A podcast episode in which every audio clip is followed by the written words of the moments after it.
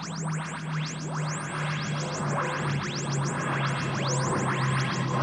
you.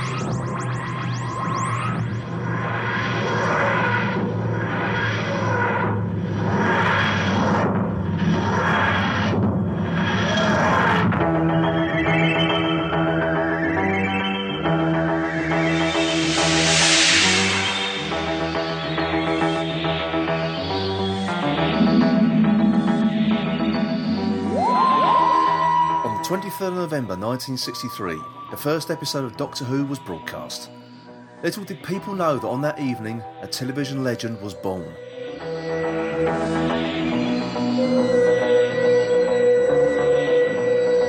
And now, 50 years and 11 Doctors later, Doctor Who will celebrate its half century in November 2013. And already, social media, bloggers, forums, and podcasters have already begun those celebrations. But why has this show survived? And how has a little British sci fi show about a man who travels through time and space in a battered blue police box, once famous for its wobbly sets, cheap special effects, and occasionally hammy acting, become the global sensation that it is today?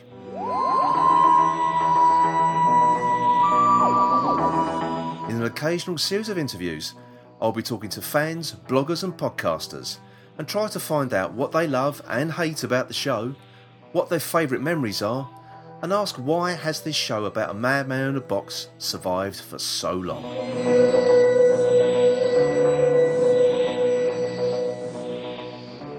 My guest this week is James Rockliffe from the Doctor Who podcast. Welcome to the show, James. Thank you very much, Phil. Hello, and hello, everybody else. Glad to have you here, mate. Glad to have you here. Now, um, I usually start off asking people how do they get into Doctor Who, but I think um, as we recalled, sort of like um, the last couple of days, we just had the 50th anniversary TV schedule announced by the BBC. And uh, so, what's your take on that? Because everyone's been quite critical of the fact that you know we we were promised the year of Doctor Who, and it for a lot of fans, it hasn't lived up to their quite lofty expectations by the sounds of things. Yeah, I know, but then again, Doctor Who fans' expectations aren't always what you would call normal or realistic. Um, no, no. But ha- having said that, uh, I am a Doctor Who fan, therefore my expectations are, as you would expect, rather high. Um, we're talking about the TV schedule that was announced by the BBC and then hastily withdrawn from their website, are we? We are indeed. We are indeed. Mm, yeah, I did manage to catch that, and. Uh, I think it had about six or seven bullets, didn't it? And it did. I got to say, there wasn't anything there that really set the world alight for me. I mean, a lot of it we knew already. Mm-hmm. I suppose the new information was the title of the Christmas special, Day of the Doctor. Yeah. yeah. Okay. Um, well, it's it's a title. Um, yeah. we, we had. I was gonna say it's a bit too close to of the Daleks for my liking, but yeah, and I was wondering whether or not that was deliberate as well. You know, it, mm. it's homaging um, something that basically kept Doctor Who going in the 60s. It wasn't really the character of the Doctor, it wasn't the concept or format of the show. It was the success of the Daleks that really, you know, sent the show into um, into perpetuity. But mm.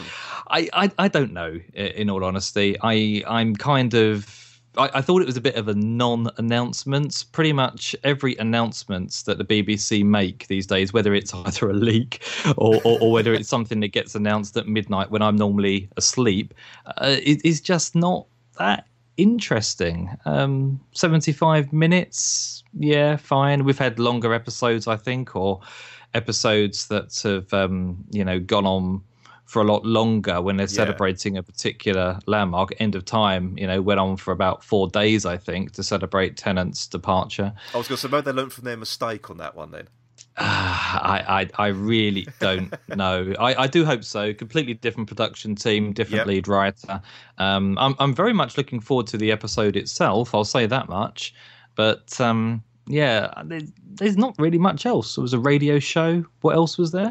Uh, you've got obviously the other the other big one is the Adventure in Space and Time, which I think a lot of people are actually looking forward to more than the actual 50th anniversary special itself. Yes. Now I'm I'm not one of those individuals. I have to say that the, the landmark um, show for me uh, with Matt Smith and David Tennant is is the is the thing I'm looking forward to the most. Mm-hmm. Um, I am looking forward to you know, seeing how Doctor Who was made, put into a really good drama style and format. I think Mark Gatiss is fantastic. I think he's really, really good at both writing. He's great at, uh, at producing documentaries as well. Yep. So I think you know he was the natural choice, and I am looking forward to it. I'm very much hoping to get tickets to go and see the preview to that at the uh, British Film Institute, as I'm sure you are too. Phil. Indeed, I am. Yes.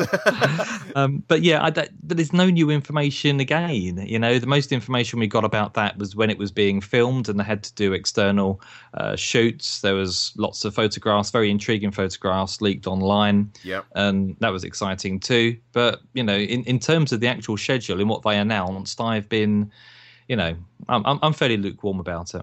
Yeah, because the other things you got some sort of the science of Doctor Who with uh, Professor Brian Cox was one of the yeah. other things, which I must admit I'm I I don't know about yourself, James, but I'm not too excited about that one. No, uh, at the risk of sounding like a pair of miserable old gits. Um, no, uh, I'm not. But then again, you know, I'm not usually excited about things that go alongside the show. I mean, I was I was one of the very few people who wasn't that bothered when uh, Doctor Who Confidential was cancelled. You know, mm. it was it was actually a bit of a relief towards the end. I didn't have to spend an additional hour watching a show about how they managed to put someone in a controlled fall down some stairs. You know, I, would never really found that interesting. I appreciate the fact that other people do, mm. but um, you know, I, I, the thing that I'm really interested in is a really high quality story uh, for the 50th anniversary. I don't think Steven Moffat will mess this one up. I'll be extremely surprised if he did. I'm certain there's going to be a few surprises. I'm very much hoping for the TARDIS set designed for an adventure in space and time to feature in the 50th anniversary as well. Yep. Hopefully, alongside David Bradley and Reece Shearsmith. You never know. You never do know. You never don't, uh, know indeed, because um, I think that's what a lot of people are actually hoping for is some sort of cameo from those two. Um, I don't actually know whether that's going to whether that would work. Are we going into sort of Richard Hurndall territory again here? Oh, possibly. Um, but for me, that worked fine. And I, I, know I was a lot younger at the time. That went out in 1985, didn't it? So I was yeah. nine years old. I was perfectly willing to accept a brand new First Doctor. Oh, um, 80, 83, sorry. What, what Doctor Who fans are we? Oh, dear. Oh, just call me Rufus Hounds.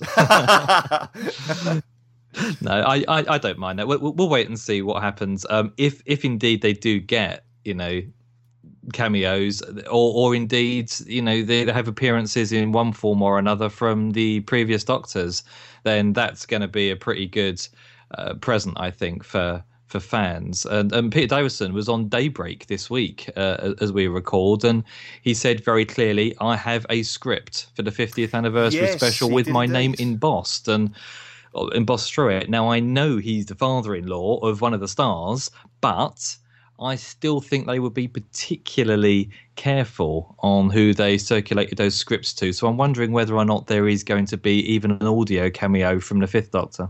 There very well may be, but well, we shall see. We shall see because I think I think the, the, important thing for me anyway, and I think for a lot of other fans, it doesn't get spoiled, and I think that the the, the most they keep secret, the better. I think. Yeah, I'm not that fussed about spoilers. so long as they're not monumental plot points. I mean, I'd have been really quite miffed, I think, had I found out how um, the what what was the very last episode called in series seven? The name of the, no, the, the name doctor. of the doctor. Yeah. I'd have been a bit miffed if I'd have found out what had happened there early. And of course, I could quite easily have done, given they they told a whole bunch of people in America um, yeah. who had ordered Blu-rays. But uh, small spoilers as to who's in it. You know, you get some people say, "I don't even want to know the title of the episode." I'm not that fast.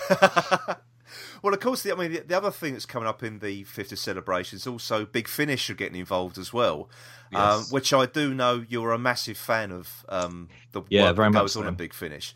Um, so, how important is it to you that sort of like Big Finish keeps the flame burning, or has kept the flame burning for Doctor Who for all this time now?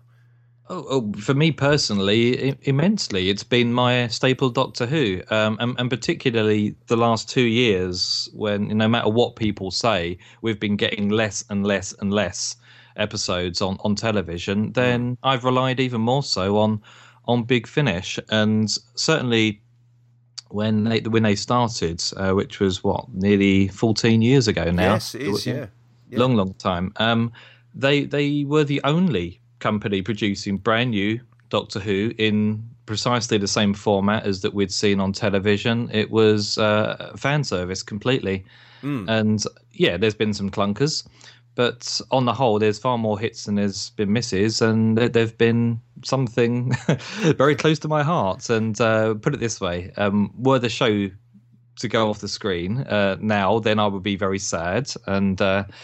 Uh, but, I would get over it. But were Big Finish to stop producing things, then that would have a far greater impact. well, of course, I mean, as you say, you've been listening for nearly what fourteen years now. So, I mean, obviously, that has sort of um, sort of plugged the gap, really, hasn't it, between sort of like the the old sort of what now termed as the classic series um, ending and the, and the new series starting. So um, so really, sort of, how did you first get into Doctor Who before Big Finish came along? You know, what was your what was your route into the show?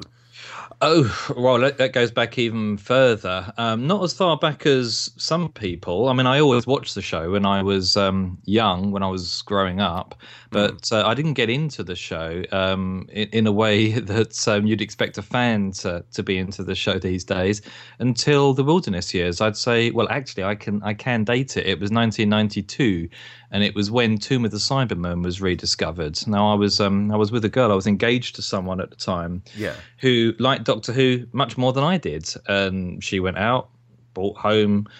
Um, a copy of Tomb of the Cybermen, which you know, we said, well, let's watch this then. And I wasn't really concentrating, but uh, watched episode one, and I was absolutely riveted, and hmm. insisted we watch the remainder.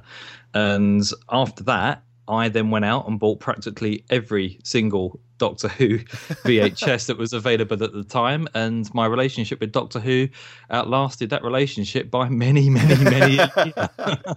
um, but yeah, I, I, then got into uh, the, the, the new adventures after I devoured everything that was available on VHS, um, including trying to get hold of some of the videos that have been deleted by the BBC, mm-hmm. uh, which yeah. is quite hard uh, towards the the end of the nineties. Um, I just got into the new adventures and absolutely found um, something that had been created especially for people like me really and uh, and, and through the new adventures got into to, to fandom i suppose and started meeting other people yeah. um, who who really like the show too and the rest as they say is uh, is history well i suppose um, i was going to say you sort of joined fandom when speaking about doctor who in public was it was you know you, well you daren't do it really it was it was hmm. always in hushed hushed tones all the time um, I mean, how? I mean, certain fans. Um, I mean, usually my, my, these interviews do sort of turn into a bit of fan bashing, which I try to avoid. um, but it's such a sort of, I think, a rich, um, rich topic. But um, you do get sort of some fans who will um, even now hate the fact that Doctor Who is now so popular. Yeah. Um, so, yeah. What, I mean, what's your take on it? Because obviously, that's what's keeping the show alive. Well, it is, but ultimately, I don't think that has anything to do with a particular viewer's affection for the show. I mean, if you look at it another way, um, I'll, I'll, give you an example. I am, I, I, I love indie music, or what used to be classed as indie music back in uh, back in the nineties. I'm not mm. as into it uh, now as I was then and we there was, there was, a few of us who used to go around these very very small venues in London and um, you know, listen to brand new bands. And there was this one particular band that I fell in love with. I just thought they were amazing, absolutely stunning. Mm. And they said, well, we've got a single coming out. And all of these bands used to say, you know, we've been signed, we've got a song coming out soon, go and buy it. And he just thought, yeah, yeah, we'll never hear of them again, ever. Yeah. Um, and then they released a single called Yellow and I'd been following Coldplay for the best part of two or three years prior to them becoming really, really big. And I could, you know, I I, I saw them in about three or four different London venues for about five pounds. Wow! Uh, before they were charging eighty or ninety pounds per ticket. And I used to really enjoy having that little thing, you know. I knew a band who made it really successful, and all of a sudden, everybody had heard of Coldplay. And I'm thinking, yeah, but this is my band. This is my band. And I started resenting these people, especially the young girls, who go, "Oh, Chris Martin, isn't he lovely?" I'm thinking, well, sod what he looks like. He's he's a talented singer. He can play the guitar like very few other lead guitarists. Amazing. I just thought and everybody thought they knew him as well as I did. And I started resenting those individuals, not the band. And I think if you, you know, to get us back to who, yeah, you know, it's the same kind of thing. People who have been with the show for many, many years, um, when they start talking about Doctor Who with brand new fans who aren't necessarily aware that there was a Doctor before Christopher Eccleston, there is a history, then maybe people start thinking, yeah, they're not serious about it. And then you get these silly little fan ruptions, um, which you know, very recently you can find all over YouTube people taking the piss out of um, fangirls, Tennant fangirls, saying you know they really thought he was going to come back and casting of Capaldi has alienated all of the new fans, etc. And it's difficult not to just sit back as a wise old fan and smile at them. I know, I know. I'm, I'm, just trying to think if if this happens when. Um, I mean, I do remember Pert regenerated into Tom Baker, but that's a very very dim distant memory. And I, I suppose really it's it's when Baker uh, regenerated into Davison. Yeah. And I must admit I don't remember that kind of. Um, that righteous anger that, that, that fandom seems to have now. Oh no, but, but I dare totally say it existed now. because, um, as yeah, it is different now because people can voice their opinions mm. a hmm. lot more easily now through social media and um, sort of like forums and whatever. Um, so, but do you think that's a, a good thing or a bad thing that people can actually do that? Because a lot of silly arguments have started, which are basically over a TV show.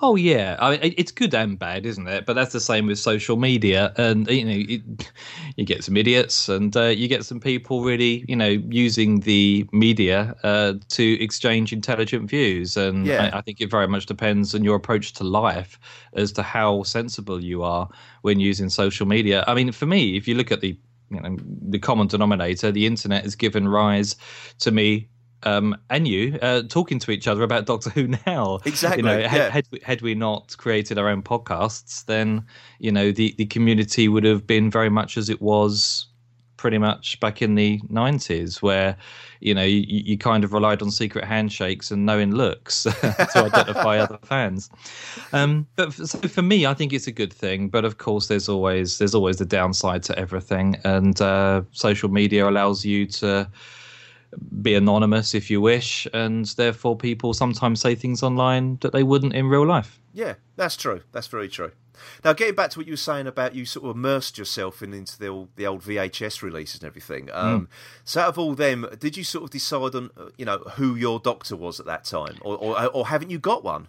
Uh, yes and no. Um, I mean, whatever Doctor I'm watching at the time is the one that I'm I'm really enjoy. It's a very very boring answer, but I, I think I will always consider Tom Baker the definitive Doctor. Mm. Um, I, am pleased to hear that you remember the regeneration from Pertwee to, to Tom Baker because it means that you're slightly older than me. Oh, I am indeed. Um, yes, my, my first story is actually the Green Death. That's how far back I can oh, remember. Right, so, okay. Yeah. Well, I I remember that being repeated. That was one that was repeated quite a lot. Mm. Uh, I seem to remember either on Sunday afternoons on BBC Two in the nineties or um, or, uh, or, or on UK Gold. But uh, I, yeah, I I think Tom Baker is probably the Doctor I think of immediately.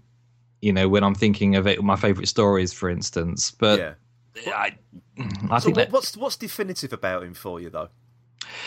it's a good question, and I'm not quite certain. I, I think the eccentricity is at its height uh, within that era. I, I also think that um, I think it was by accident because Tom Baker was the Doctor for seven years. You've got distinct eras within the Fourth Doctor era. You know, mm. if you want a moody, melancholic uh, Doctor, you you watch a story from season eighteen. If you want a you know a light-hearted, jovial story, you go for the year before that. Um, if you wanted just to watch a confident Doctor, a confident companion, then you'd watch City of Death or something. So for me, I think there's a lot of choice from that era, and therefore perhaps the Fourth Doctor, in my mind, is better developed and mm. therefore is is is easier to relate to. You know, if you're miserable, there's a story. If you're happy, there's a story for you. Whereas you can't really say that about many of the other doctors. I don't think. No. Is there any sort of particular Doctor Who you don't like? At all? Is no. any sort of like any stories you just can't go back to at all? A whole season you can't go back to? No, um, no. uh, you've, you've uh, everything's in context, and of course there are some stories I don't like. I, I had difficulty with season eighteen, and because I, I, think it is gradually disappearing up its own bottom, um, and, and, and, and people people try and retcon what they were trying to do with the show, but what they were really trying to do with the show was was handle an actor who knew he was leaving, who wasn't turning in the same kind of performances mm. that he'd done in the past, um, along with a very ambitious new producer. Um, I have real trouble with some McCoy stories. Uh, I I really try. Well, a couple of weeks ago, I tried to watch Curse of Fenric again. Yeah, and I, I'm told by um, perceived fan wisdom that it's a good story and I should like it. But every time I watch it, I want to find a high bridge halfway through episode two. I just can't watch it. Oh, I, have I have that similar problem with Ghostlight. Yeah, likewise. Likewise. Um, I have this ritual um, once once a year on my birthday. Uh, my wife concedes to watch a Doctor Who story with me uh, all the way through and I've only gone for three episode stories so far, uh, just so that she doesn't decide this is a bad idea. Ghostlight was one, and she said she understood it, but I, uh, I, I just can't can't get to can't grips get, with it. I'm no, afraid. no, I, I can't see what the what the fuss is about. Actually, I actually wanted to kick the telly in at, at, at one point. So, so, but it's um obviously, is anything about Doctor that sort of disappoints you in any way? Is it sort of like anything you sort of like, oh, you know, the wish they wouldn't do? Even like in the old series or now as well. Is there anything you sort of wish they wouldn't do or, or stop doing? Um, not the old series, and I think that's because I just grew up with it. Therefore, I kind of accept it for for what it is. But mm. the hmm. new series, yes, I mean every classic series fan has an opinion or is slightly disappointed about one element of the new show. Um, the thing that I disliked very much about the new series, the modern series, mm. was the comedy elements, particularly within the David Tennant era. The kind of stuff where, for instance, he was kicking radiation out of his foot in um, Smith and Jones. Yeah. The New Earth comedy where Tennant is doing an impression of Zoe Wanamaker really quite badly. um, the yeah, Christopher Eccleston calling Charles um, Dickens mate. You know those kind of things. Occasionally, you just want to put your fist in your mouth, and uh, I, I, I, I think the the biggest example is that was the Slitheen. I think the Slitheen were the biggest misstep of the first year, and I hmm. understand why they were there, and I understand what they were doing, but I I struggle to enjoy those stories because of those decisions. So yes, those kind of things disappoint me. I think. Uh, it's interesting you sort of picked up on those things because I, I do also think that it's those sort of that aspect now is what makes the show as popular as it is. No, I don't. I think the popularity was there despite those moments, um, and I think David Tennant was so fantastic with some of the dire material he was given that he was able to win over his fan base anyway. Um, a lot of those things I was talking about have eradicated themselves from the 11th Doctor era. I mean, you don't get much of you know cringeworthy humor with Matt Smith, despite the fact he is incredibly eccentric. I mean, mm. the only one I can think of was Who the Man, you know. Yeah, yeah. But but even then, that was he just said straight afterwards, well, that didn't work. So it had the comedy, it was funny in it. So no, I, I, think the popularity is is driven by the stories, it's driven by the lead actors, and it's driven by the fantastical concept of time travel, um, which Steven Moffat has driven home in every series he's he's overseen. He has, yeah. So when the show came back in 2005, I mean, did you think at all that it would be a success? Because there, there was a lot riding on that, wasn't there? That first series actually taking off. I don't know, in all honesty. Uh, boring answer. I hoped it was going to be a huge success, of course. Um, I personally remember being slightly disappointed after watching Rose mm. and thinking, yeah, it was very fast, very quick, not quite for me. I think there was the realization that Doctor Who wasn't being made for guys in their mid thirties that uh, really hit home then. But uh, uh, no, I, I, I don't think I ever thought it was going to fail because I think the concept of regeneration is as magical now as it was 20, 30, 40, 50 years ago. Mm. And so long as you're appealing to kids, then you'll draw them in with the concept of regeneration, with the TARDIS and um, you know, so long as the stories are well written and you have the money to make them look good and to compete with contemporary shows, then mm. yeah. Because I mean, I, I must admit, I had this vision in my mind that it was still going to be you know, studio bound, uh, film, you know, um, shot on video and you know done um, with wobbly sets and, and rubber monsters. I, I, I, honestly thought it was still going to be like that, and I must, I, I was quite amazed at the polish applied to it now. what, what I, I don't think I ever was concerned it was going to suffer the same or suffer for the same reasons that the classic series suffered from. Mm. Um, when, when you you know, I, I, read practically every single word in DWM for the 18 months prior to Rose transmitting, and I think it was very clear, you know, right from the outset that this was being taken seriously, yeah. and there was going to be enough money. Um, I think everybody suddenly started taking it seriously when they announced the casting of Christopher Eccleston. Yeah. Um, they almost undid it by then announcing Billie Piper as the companion. Um, turned out to be completely unfounded. She was a fantastic actress.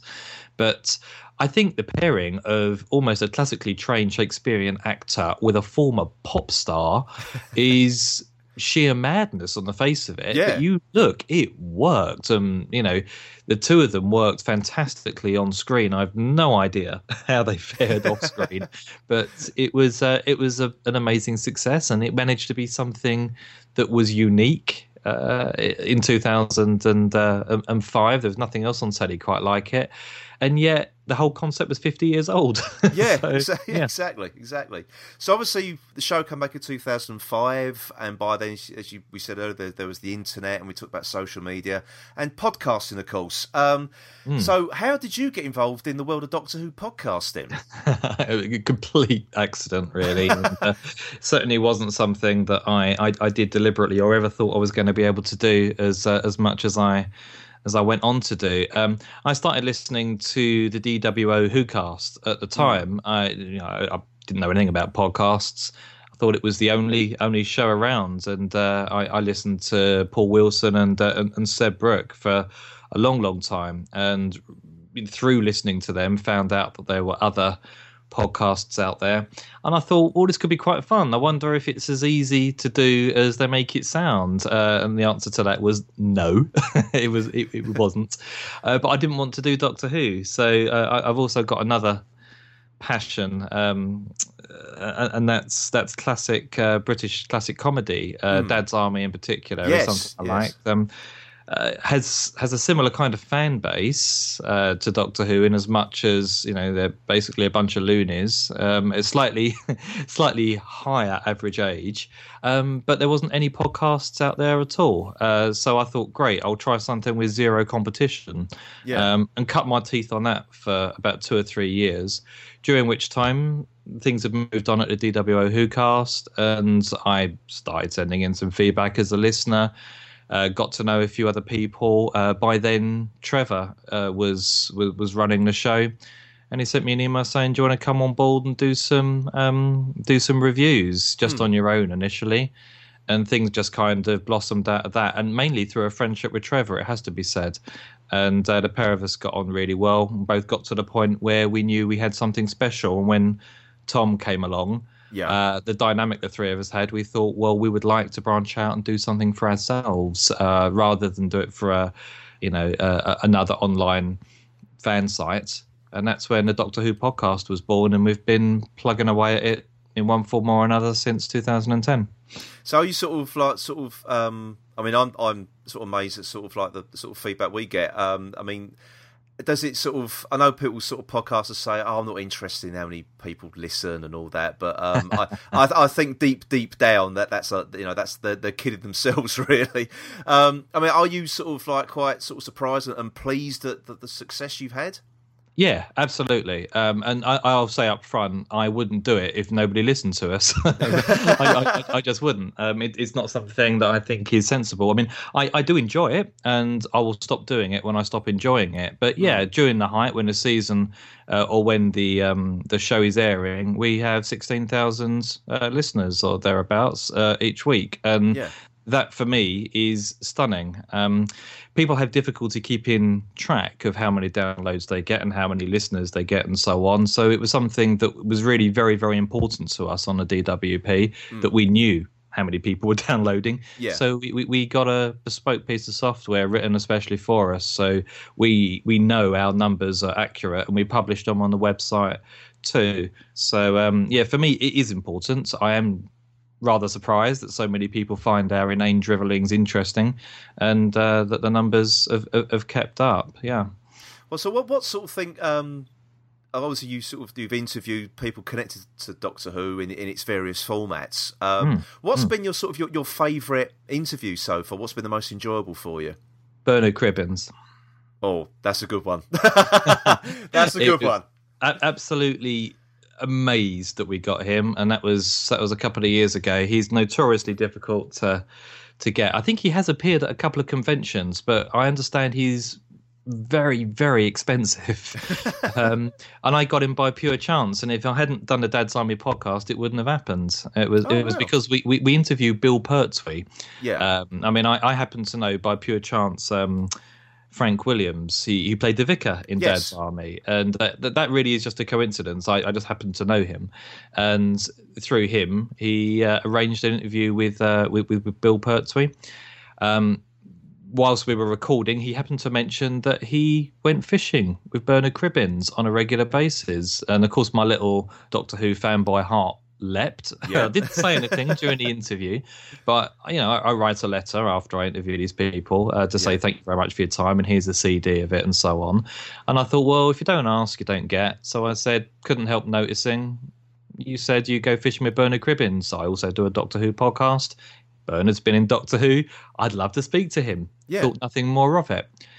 Five months later, it wow. really, really was five months later, I was working from home and I, and the phone rang, and it said, "Hello, is that James?" I said, "Yes." It's Bernard Cribbins here. I understand you want to interview me.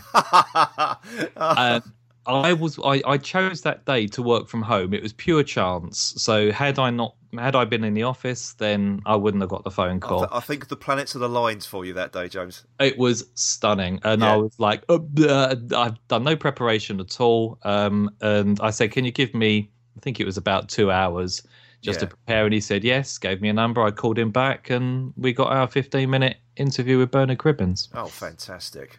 That's brilliant. Oh, what a great story.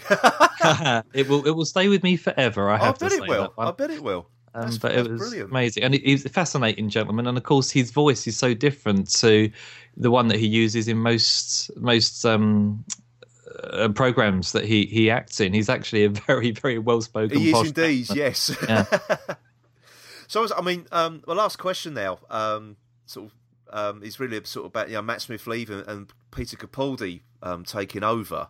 Mm. Um, I mean, what's your? I mean, obviously you've sort of given your views on, on your own podcast and everything. But what's your views on on on this casting? Because I, for one, am actually quite excited by it. Oh, absolutely. Um, yeah, I think he's. You know, I'm not going to say anything that's um, people haven't heard before here, but uh, I'm, I'm very glad they've gone for an older Doctor. I think he's an actor of uh, extreme pedigree. I very yeah. much look forward to him. Um, uh, where I probably differ from most people is that I don't think he'll be on the show for more than about a year. I mm-hmm. can't see him doing more than 13, 14 episodes because the guy has made his career. He is incredibly successful. Um, I, I do think he will have a novelty value for younger Doctor Who fans, but I think that novelty value will wear off. And I think there will be a desire uh, from young fans to go back to a younger doctor, someone who they can relate to a little bit more easy. Um, and that's not to denigrate or cast aspersions on Capaldi's ability to captivate or hold an audience. I mm. just think it's uh, if the program is going to have someone in their mid 50s as as the lead actor, then they really need to rework a heck of a lot to make it appeal. And I don't think they will. And I don't think Moffat particularly wants to. I think he will leave when Capaldi leaves, probably in about 12 months' time. So he's not that invested in making it work long time. Now that might be me being incredibly negative. Um, personally, I don't really care. I'd like to see uh, an older Doctor. I'd like to see the show change quite a bit. Yeah. Um, but I don't think he'll be there for long, and I do think, sadly, it will end up doing a boomerang and come straight back to the young Doctors that we've been used to, um, you know, for the last seven years or so. I was going to say that there is the flip side to that, and there's there's been sort of counter argument the whole where, where people have said that they think Capaldi will leave after one season because he's such a successful actor, you won't be able to commit to anything for long term. Um, but so the the other flip side to that is that well, he's already been there, seen it, done it. Yeah, he's got nothing left to prove, so maybe he will stick around for two to three seasons.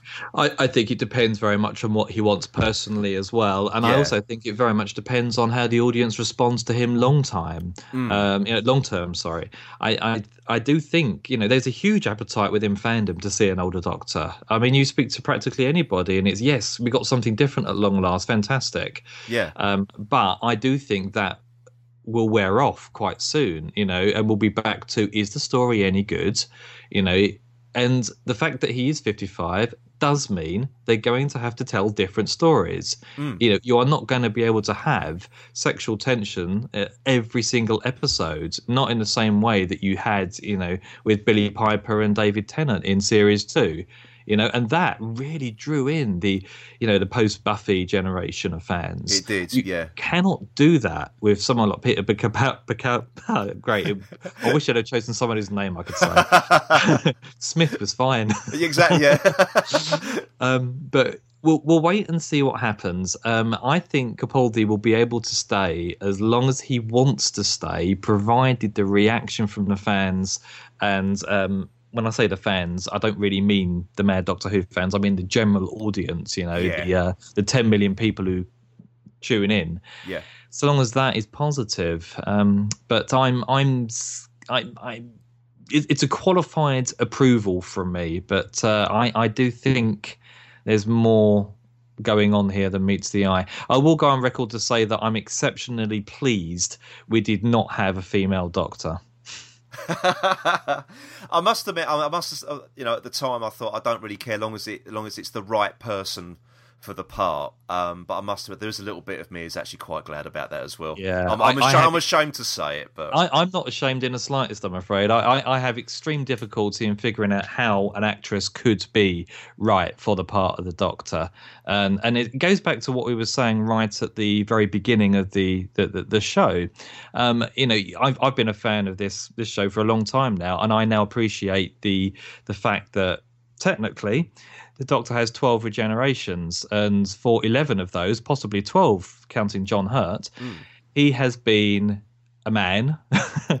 and I can't see why, uh, even within the fiction of the show, they could come up with a very good reason as to why that should change. In mm. the same way that I don't think he should change into a cupboard or a alien or anything. Um, I, I don't think the show has demonstrated it it is possible to work well enough. And you know, I know, I realise that's an extremely unpopular view, and um, it, it, it's just something that I'm I'm pleased about. But I am pleased to push the boundaries of um, the typical male Caucasian um, actor that we've seen for the last seven years. I am glad that they've gone slightly older. Okay, James, thank you very much. No problem. Thank you.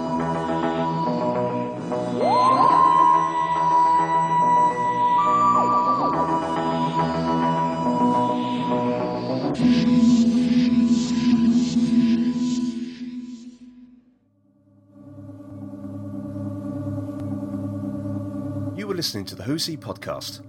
Please visit our website at who's-he-podcast.co.uk. You can also follow us on Twitter at who's underscore he underscore podcast. And please also join the Who's He podcast Facebook group. The Who's He podcast is a member of the Doctor Who Podcast Alliance.